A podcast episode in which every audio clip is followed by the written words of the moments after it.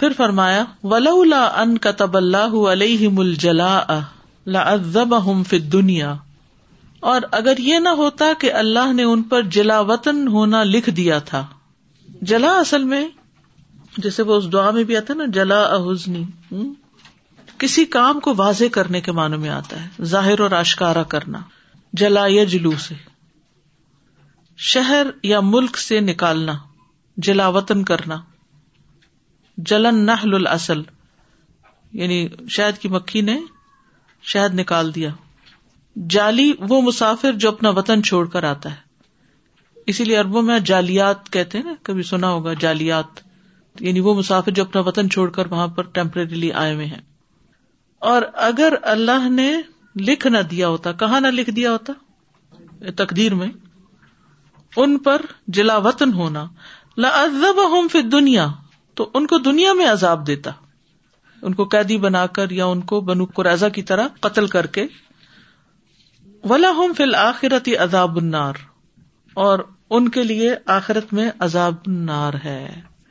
اچھا اس میں آپ دیکھیں کہ جلا وطنی جو ہوتی ہے وہ فیملی کے ساتھ ہوتی ہے۔ جلا وطن کر دیا گیا۔ اہل و عیال کے ساتھ ہوتی۔ اور اخراج جو ہوتا ہے وہ اس میں کبھی اہل و عیال اور بچے وہی ہوتے ہیں اور انسان کو نکال دیا جاتا ہے۔ جلا وطنی ایک گروہ کی شکل میں بھی ہوتی ہے۔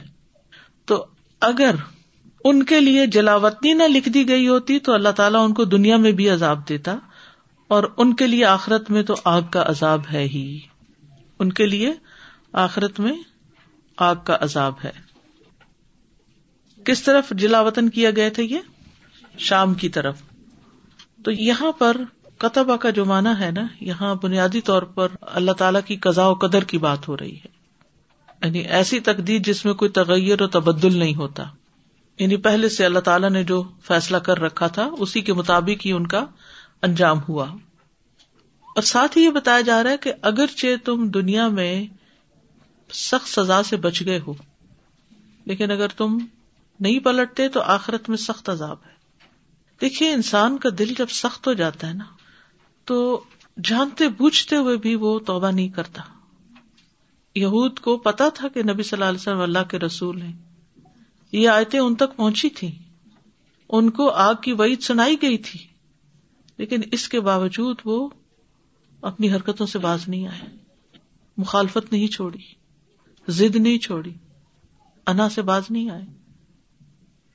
تو انہیں یہ بتایا جا رہا ہے کہ جلا وطن ہو کر یہ مت سوچو۔ کہ تمہاری سزا پوری ہو گئی۔ ابھی تو یہ کنٹینیو کرے گی۔ ابھی انتظار کرو آخرت کا۔ اور اس میں بلا ہوں فی الآخرت عذاب النار۔ کسی کے اندر اتنا سا بھی ایمان ہو اور ایک حساس دل ہو اور اس کو اللہ کی طرف سے پیغام پہنچے کہ اگر باز نہ ہے تو آ گئے تو وہ بھاگ نکلے وہاں سے۔ لیکن ان پہ اثر نہیں ہوا۔ یہ معاملہ ان کے ساتھ کیوں ہوا؟ ذالک بانہم شاق اللہ و رسول کہ انہوں نے اللہ اور اس کے رسول کی مخالفت کی تھی، ان کے ساتھ دشمنی کی، ان کے خلاف جنگ کی، ان کی نافرمانی میں بھاگ دوڑ کی۔ تو ایسے لوگوں کے بارے میں یہ سنت الہی ہے کہ جو اللہ تعالی کی مخالفت کرتے ہیں، ان کا انجام ایسا ہی ہوتا ہے۔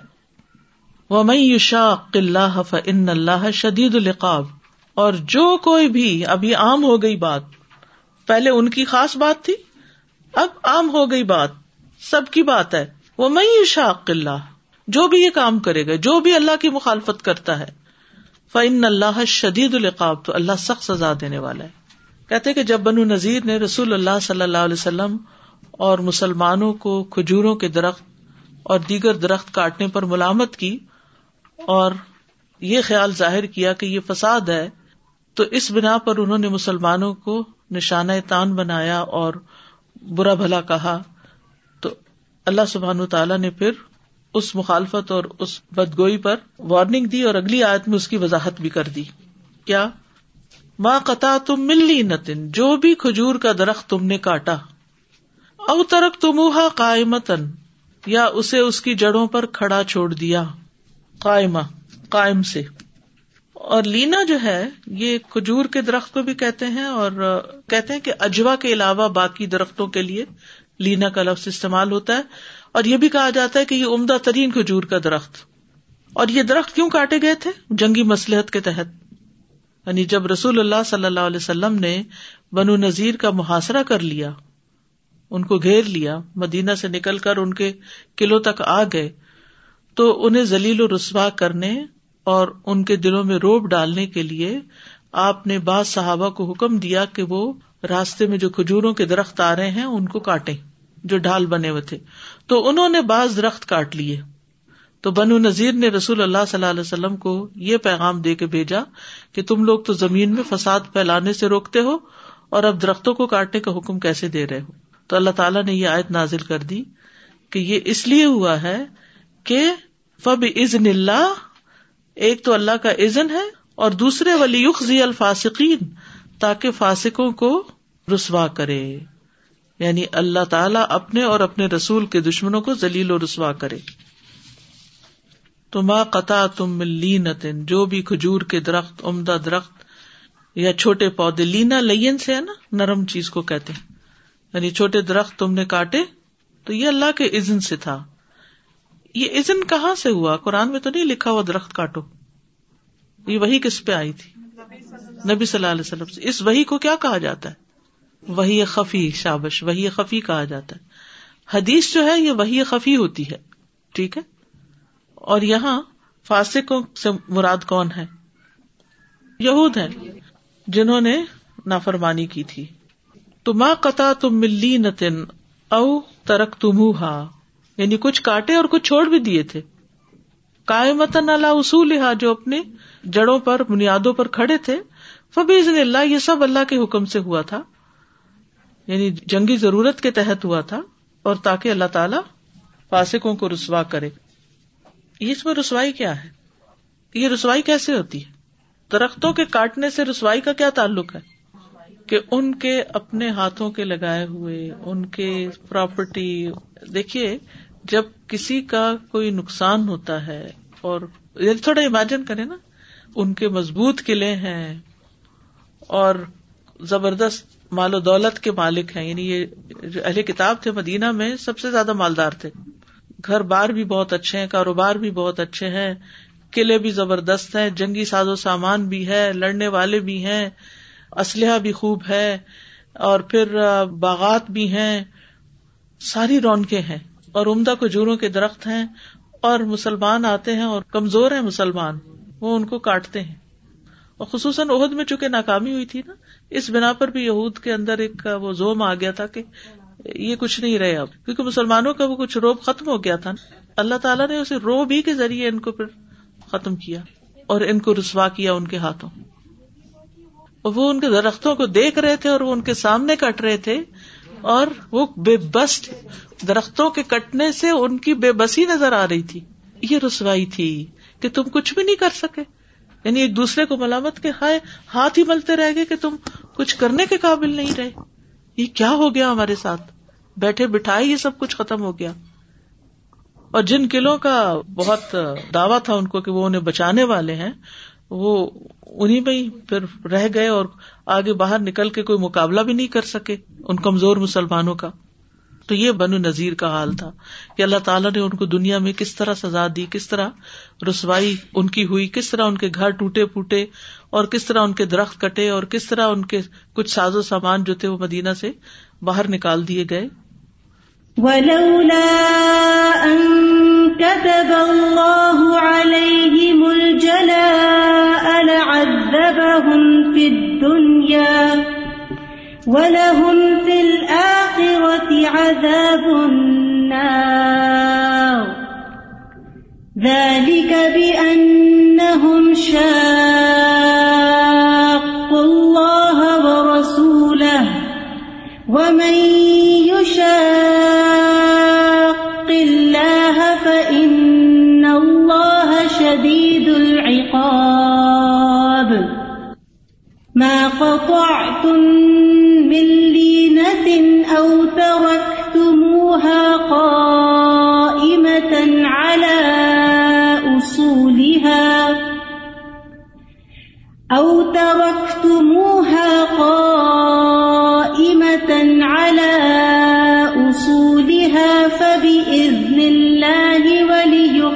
الفاسقين. وما افا اللہ اللہ رسول ہی منہم، اور جو مال اللہ نے ان سے اپنے رسول پر لوٹایا، فما او جف تم علیہ من خیل تو تم نے اس پر نہ کوئی گھوڑے دوڑائے، ولا رکابن اور نہ اونٹ ولا کن اللہ یوسلط رسول علام یشا لیکن اللہ اپنے رسولوں کو جس پہ چاہتا ہے مسلط کر دیتا ہے۔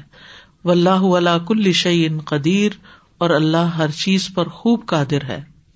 وما افا اللہ اور جو لوٹا دیا اللہ نے۔ فیض سائے کو بھی کہتے ہیں، جو لوٹتا ہے۔ تو افا یوفی افا ان سے ہے، باب افال ہے یہ۔ کیا لوٹایا ایک ہوتا مال غنیمت، جو جنگ کے بعد ہاتھ آتا ہے۔ اور یہ ہے جنگ کے بغیر ہاتھ آنے والا مال۔ جو وہ لوگ چھوڑ کے چلے گئے تھے اور باقی اسلحہ اور جو بچی کچی چیزیں تھی اور ان کے باغات اب یہ مسلمانوں کے ہاتھ میں آ گئے تھے۔ تو صحابہ کو یہ بتایا جا رہا ہے کہ اللہ نے اپنے رسول کو جو مال دیا، وہ مال ہے فما اجف تم علیہ من خیلن جس پر تم نے کوئی گھوڑے نہیں دوڑائے اور اونٹ نہیں دوڑائے یعنی تمہارا کچھ خرچ نہیں ہوا۔ صحابہ کو کہا جا رہا ہے۔ یہ تو اللہ کا فیصلہ تھا، اللہ اپنے رسولوں کو جس پہ چاہتا ہے مسلط کر دیتا ہے، اپنے بھیجے ہوں کو۔ اور یہ اللہ کی قدرت سے مال حاصل ہوا ہے۔ تو اس کا معاملہ غنیمت کی طرح نہیں ہوگا، یہ غنیمت کی طرح تقسیم نہیں ہوگا۔ کیونکہ بعض صحابہ نے یہ چاہا تھا کہ بنو نذیر کے چھوڑے ہوئے باغات یا اموال مال غنیمت کی طرح تقسیم ہو مال غنیمت کی تقسیم سورت انفال میں موجود ہے۔ کہ پانچ حصے کیے جائیں گے، چار سپاہیوں کو ملیں گے اور ایک حصہ اللہ اور اس کے رسول کے لیے۔ ٹھیک ہے؟ مال فہ غنیمت کی طرح تقسیم نہیں ہوگا۔ اس لیے کہ یہاں صحابہ کو جنگ لڑنی نہیں پڑی تھی۔ نہ ہی دور دراز کا کوئی سفر کرنا پڑا تھا۔ صرف دو تین میل کی مسافت پہ پیدل آ کے بنو نذیر کے محلات تک پہنچ گئے اور انہیں چاروں طرف سے گھیر لیا۔ اللہ نے روب ڈالا تھا دلوں میں۔ وہ کہیں اور سے لشکر آئے تھے جو دل کے اندر بیٹھ گئے۔ اور پھر بغیر مزاحمت کے چند دنوں کے بعد سب کچھ چھوڑ کر وہاں سے وہ نکل گئے اور اپنا مال و متا چھوڑ گئے۔ تو ایسے مال کو فکر اسلامی میں مال فہ کہا جاتا ہے۔ اس کا سارا اختیار رسول کے پاس ہوتا ہے۔ امام وقت کے پاس ہوتا ہے کہ وہ جیسے چاہیں اس کو استعمال کریں۔ اگلی آیت میں بتا دیا گیا کہ کس طرح استعمال کریں۔ ما افا اللہ اللہ رسول ہی من اہل القرا، جو لوٹایا اللہ نے اپنے رسول پر من اہل القرا بستی والوں سے یعنی ان بستی والوں سے، بنو نذیر کے لوگوں سے جو بھی اللہ نے لوٹایا، دلوایا، وہ کس طرح ہے؟ فل اللہ ولی رسول وہ اللہ کے لیے ہے اور رسول کے لیے ہے۔ ولی ذیل قربا اور رسول کے قرابت داروں کے لیے۔ ولیطامہ معاشرے کے یتیم بچوں کے لیے ول مساکین بے کے لیے وبن سبیل اور مسافروں کے لیے۔ کیوں ان کے لیے؟ کئی لا یقون دولتن بین لغنیا من کم تاکہ نہ ہو گردش میں ایک ہی حال میں دالا یدول دولا، دولت بھی اسی سے ہے، مداولہ تلکل ایام نداول بین الناس۔ تو دولت اور دولا وہ چیز جو کبھی کسی کے لیے اور کبھی کسی کے لیے ہو۔ ٹھیک ہے؟ دلہا وہ چیز جو کبھی کسی کے لیے ہو، کبھی کسی کے لیے۔ یعنی گردش میں رہے۔ بئی نہ لگنیا آئے درمیان غنیوں کے، امیروں کے، منکم تم میں سے۔ وما آتا کم رسول فخو تو جو کچھ رسول تمہیں دے تو وہ لے لو۔ وما نہا کو من ہوں جس سے وہ روکے پنتا ہوں رک جاؤ۔ کیونکہ اصل اتارٹی تو ان کی ہے۔ فے کا مطالبہ مت کرو۔ وطق اللہ اور اللہ سے ڈرو۔ ان اللہ شدید القاب بے شک اللہ تعالی سخت ہے پکا ہے القاب سزا میں عذاب میں مار میں۔ اقاب کا لفظ مانا ہوتا ہے پیچھے ہو لینا۔ وہ سزا جو جرم کی پاداش میں ہو ٹھیک؟ یعنی عذاب کا سخت ہے مراد عذاب دینے میں سخت ہے۔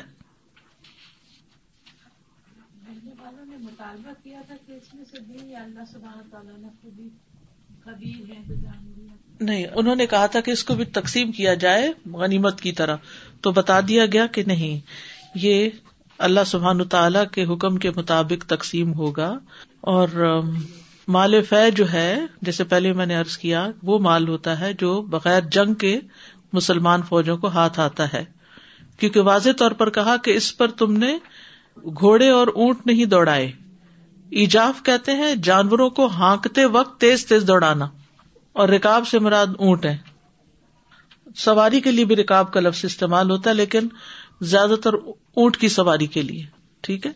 لیکن اللہ اپنے رسولوں کو جس پہ چاہتا ہے، بغیر جنگ کے بھی مسلط کر دیتا ہے، کیونکہ اللہ تعالیٰ ہر چیز پر قادر ہے۔ تو یہ مال کس کے لیے خاص تھا؟ رسول اللہ صلی اللہ علیہ وسلم کے لیے۔ اس لیے آپ نے پھر کیا کیا؟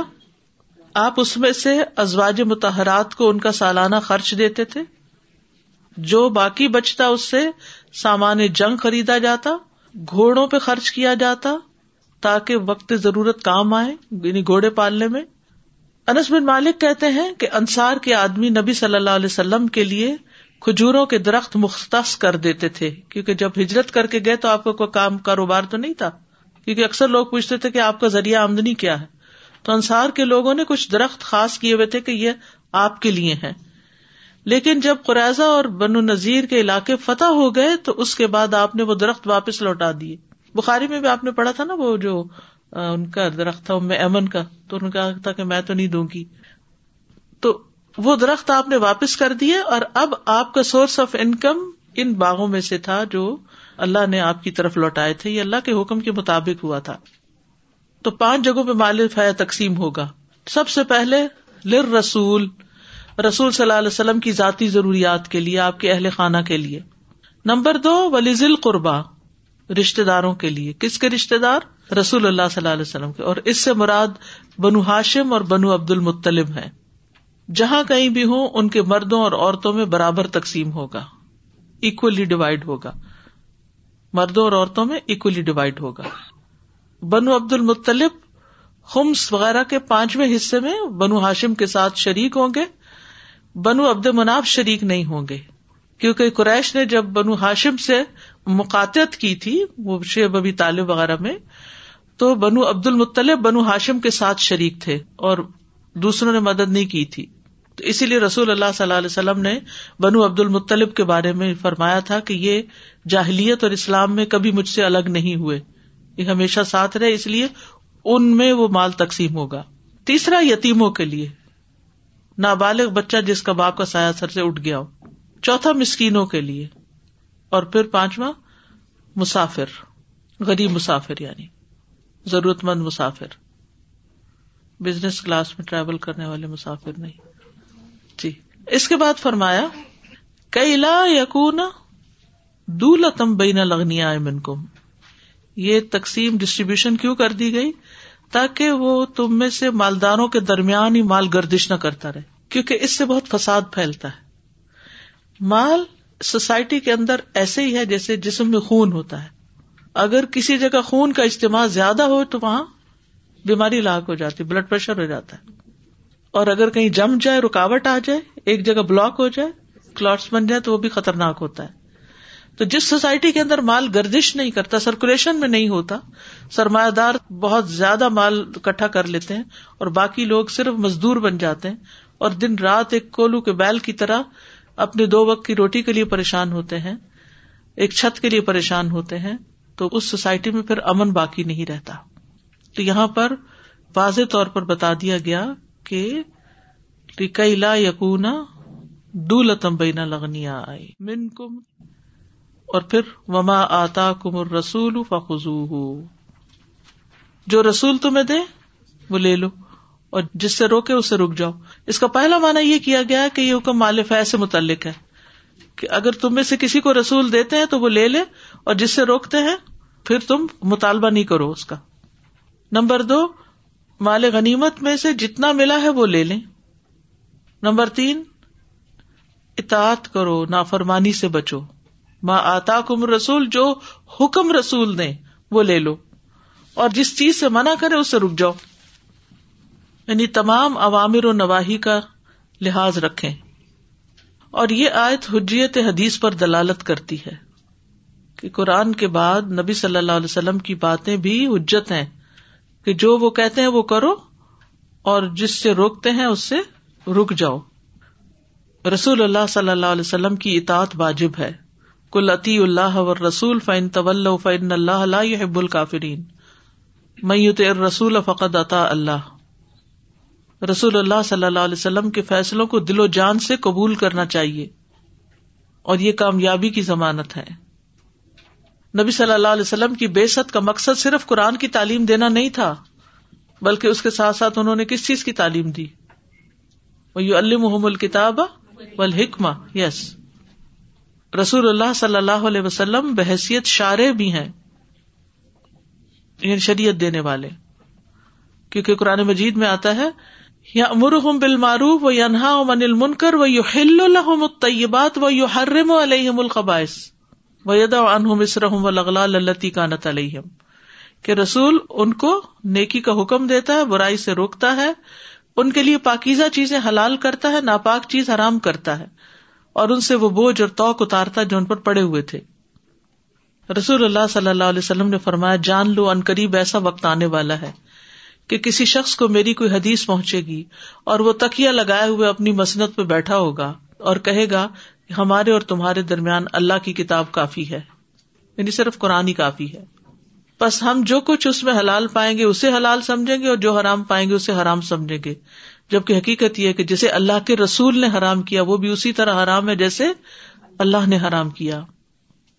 عبداللہ بن مسعد کہتے ہیں کہ رسول اللہ صلی اللہ علیہ وسلم نے فرمایا، جو چیز تمہیں جنت کے قریب کر سکتی ہے، میں نے تمہیں اس کا حکم دے دیا ہے۔ اور جو چیز تمہیں جہنم کے قریب کر سکتی تھی، میں نے تمہیں اس سے منع کر دیا۔ تو اس لیے سنت کو چھوڑ کے انسان بڑے خسارے میں ہے۔ بہت سے ایسے کام بھی چھوڑ دے گا جو جنت میں لے جانے والے، جیسے ابھی تصویرات ہی کی بات ہوئی ہاں؟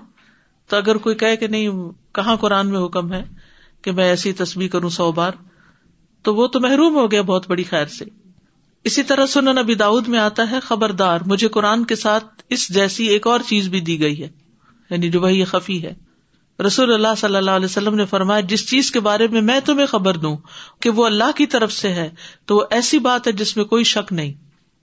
یہ صحیح ابن حبان کی روایت ہے۔ وما ہوا ان ہوا اللہ واہ یہ جو احادیث کے ذریعے ہمیں امال کرنے کا پتا چلتا ہے، یہ بھی آپ پر وہی کیے جاتے تھے، آپ اپنے دل سے باتیں نہیں بتاتے تھے۔ وہ ان ضل اللہ علیہ کل کتاب ول حکمت اللہ نے آپ پر کتاب اور حکمت اتاری ہے۔ ہاں؟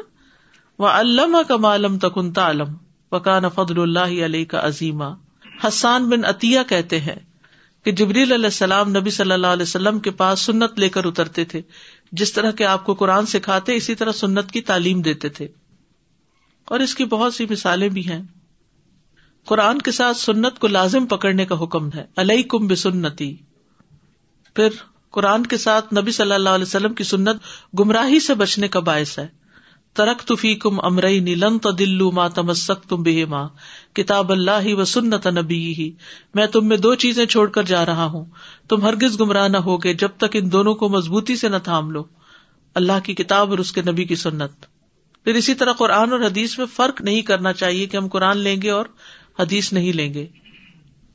پھر نبی صلی اللہ علیہ وسلم کے اقوال اور افعال کی مخالفت نہیں کرنی چاہیے. اب آپ دیکھیں نا یہاں جو کہا گیا ظال کا شاق اللہ و رسول ان کی شامت کیوں آئی اہل کتاب کی؟ کیونکہ انہوں نے اللہ اور اس کے رسول کی مخالفت کی تھی. تو رسول کی مخالفت کرنا جو ہے، یہ اللہ کی ناراضگی کا سبب ہے. پھر قرآن کو سمجھنے کے لیے بھی حدیث ضروری ہے. قرآن کو سمجھا نہیں جا سکتا جب تک کہ حدیث کو نہ جانتے ہوں. وما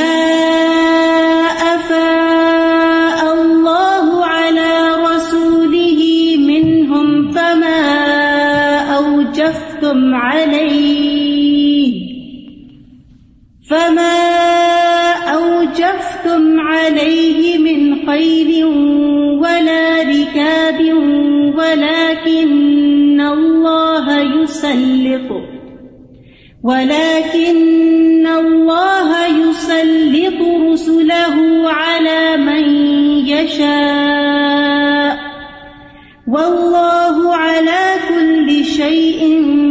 قدير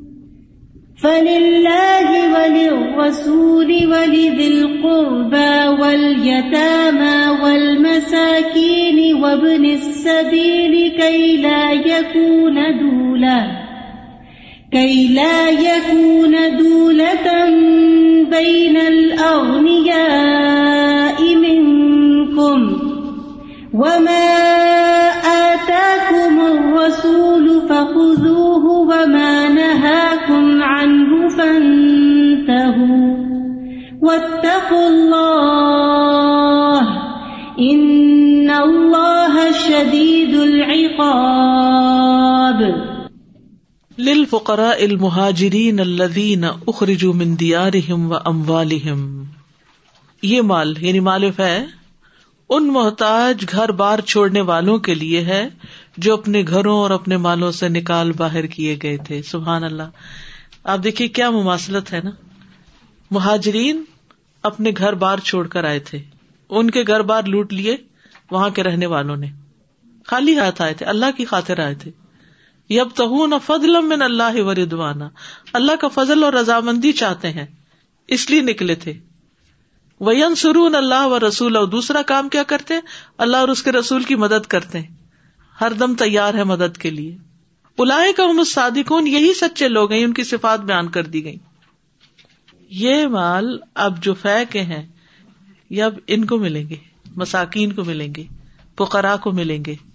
انہوں نے اللہ کی خاطر چھوڑا تھا، اللہ نے دنیا میں اس کا عوض ان کو دے دیا کہ جس قوم کو نکالا گیا تھا، اس کے جو باقی پیچھے بچا، اب وہ ان کے ہاتھ آ گیا۔ کس طرح دن بدلتے ہیں۔ وہ اللہ کے لیے چھوڑ کر آئے تھے، اللہ سبحان تعالیٰ نے ان کو مدینہ میں دے دیا۔ یعنی اوپر تو بتا دی گئی نا پانچ کیٹیگریز جنرلی بتا دی گئی۔ پھر اب یہاں ڈیٹیل سے بتائے گی کہ ان کو کیوں ملیں گے؟ اور مہاجرین کا ذکر کیوں پہلے کیا گیا؟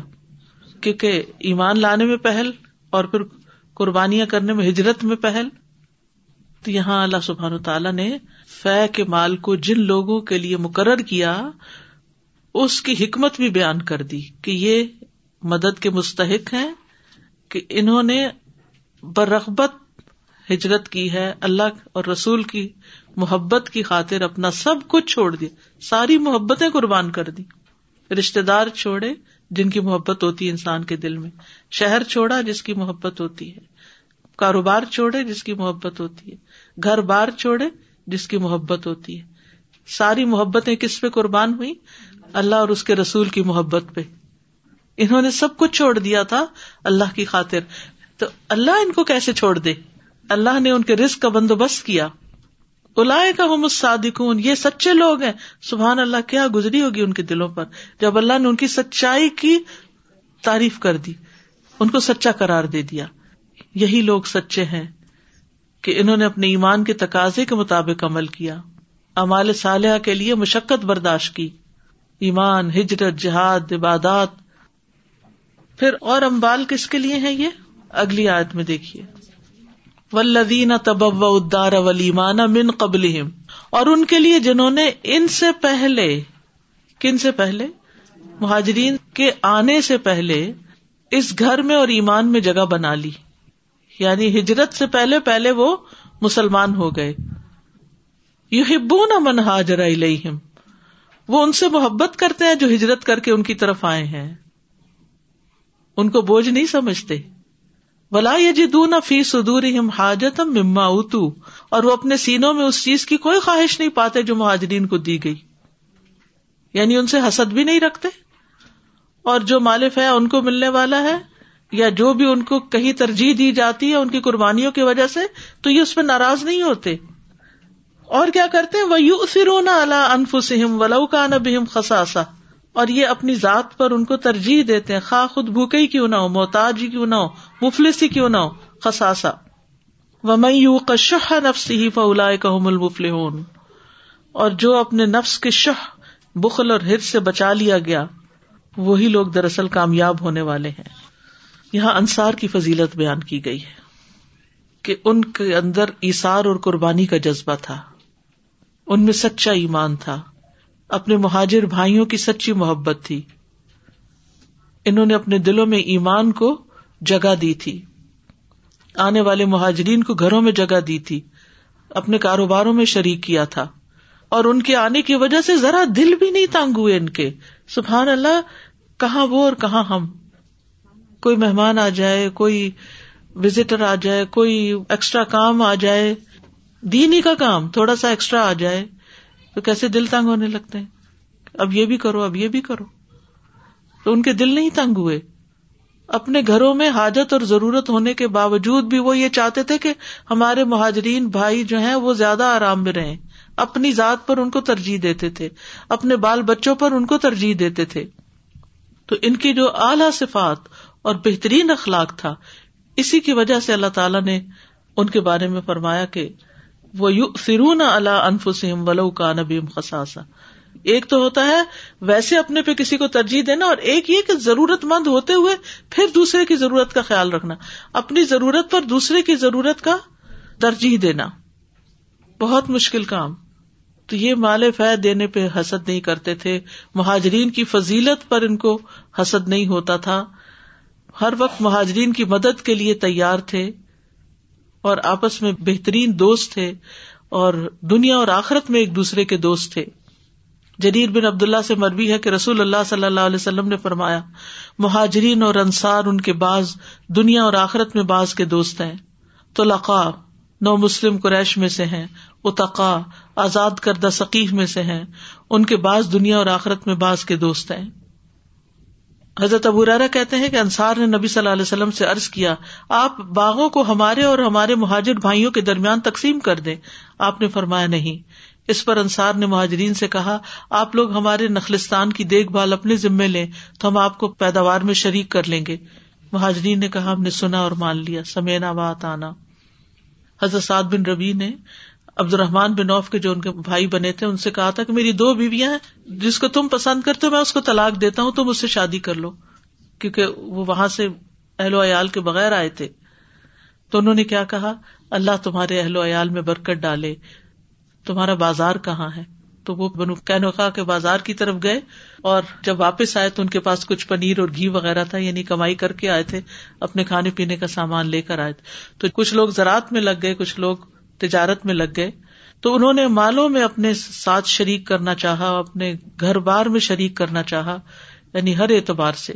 اور پھر خاص طور پر سرون اعلی انفسم میں جو واقعہ ہے وہ مشہور، جو کہ سب کو معلوم ہے اور رلا دیتا ہے کہ کس طرح نبی صلی اللہ علیہ وسلم کے مہمان کو ایک انصاری اپنے گھر لے گیا، جس کے پاس صرف بچوں کے کھانے کا تھوڑا سا کھانا تھا۔ تو بیوی سے کہا، چراغ بجھا دو اور یوں ظاہر کرو کہ ہم کھا رہے ہیں، بچوں کو سلا دو اور مہمان کو سب کچھ کھلا دو۔ اللہ سبحان تعالیٰ نے تعجب کیا ان کی اس قربانی پہ اور ہنس پڑے اور اللہ سبحان تعالیٰ نے ان کی تعریف کی۔ وہ یو سرون اعلیٰ انفسم ولان ابہم خساسا کہ یہ اپنے اوپر دوسروں کو ترجیح دیتے، اپنی جانوں پر، اپنے مالوں پر، اپنی ذات پر۔ دیکھے انسان جو ہے، اپنی ذات کے معاملے میں بڑا ہی خود غرض واقع ہوا ہے۔ جب تک معاملہ کسی اور کے ساتھ ہو تو پھر بھی کوئی حق کی حمایت کرتا ہے۔ جب اپنے اوپر بات آ جائے تو سب کچھ بھول جاتا ہے۔ نبی صلی اللہ علیہ وسلم کی اپنی زندگی میں بھی ہم دیکھتے ہیں کس کس طرح ترجیح دیا کرتے تھے۔ ایک دفعہ آپ نے ایک چادر پہنی ہوئی تھی جس کی آپ کو ضرورت بھی تھی، تو کسی نے تعریف کر دی تو آپ نے کہا کہ تم لے جاؤ۔ تو صحابہ اپنی ذات پہ خرچ کرنے کی بجائے دوسروں پر خرچ کیا کرتے تھے۔ اور آخر میں یہ کہا گیا وہ میں یو کشہ نفس ہی فولا کام المفل اور جو نفس کے شہ سے بچا لیا گیا ہرس سے بچا لیا گیا، خود غرضی سے بچا لیا گیا، بخل سے بچا لیا گیا، ایسے ہی لوگ کامیاب ہونے والے ہیں۔ شہ اور بخل میں تھوڑا سا فرق ہے۔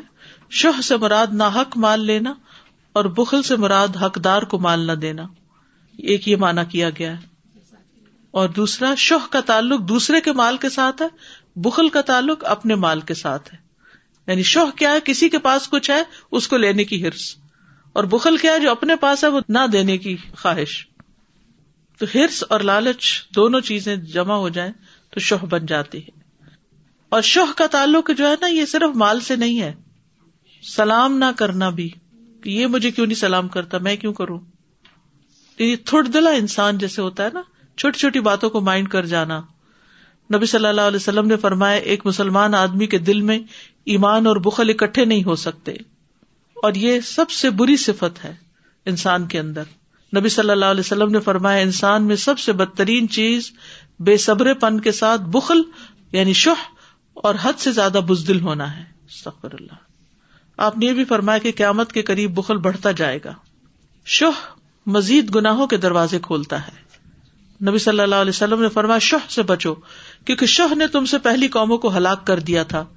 اسی بخل نے انہیں آپس میں خون ریزی اور محرمات کو حلال سمجھنے پر آمادہ کیا۔ جس کے اندر بخل ہوتا ہے، فرشتے اس کے لیے بد دعا کرتے ہیں کہ جو روک رہا ہے، اس کا مال تلف ہو جائے۔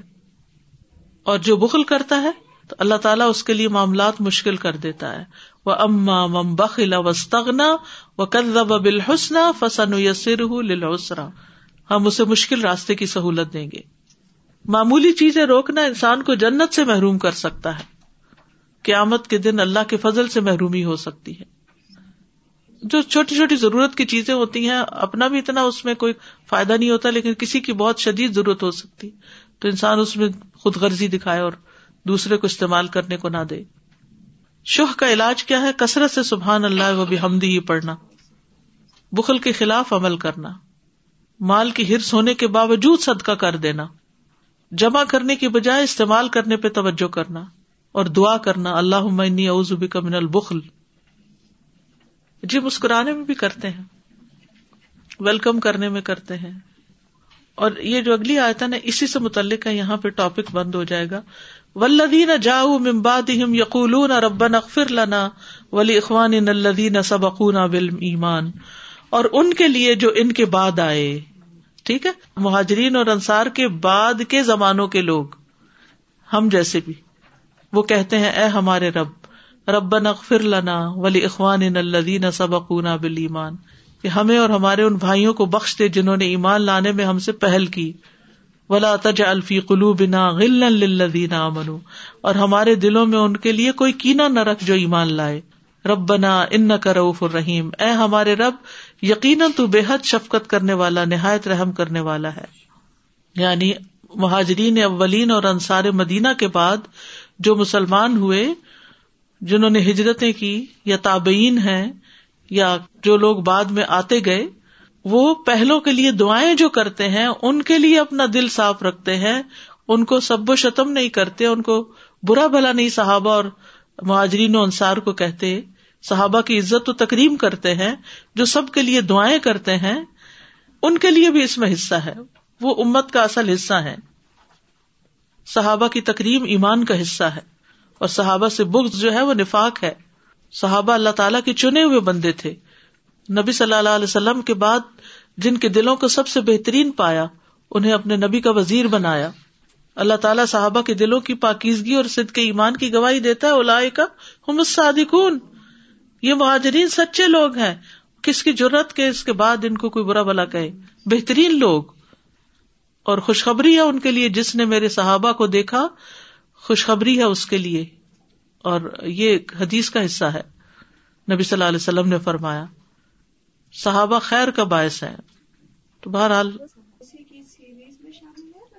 جی ہاں ولزی نے جاؤ میں بات نہیں کہ صرف ان کو نہیں، بلکہ بعد میں بھی جیسے لوگ مختلف قبائل سے ہجرت کر کے آئیں گے یا مدینہ میں رہنے والے ہوں گے تو پھر اس مال کا حصہ ان کی خیر خائی پر بھی خرچ کیا جائے گا۔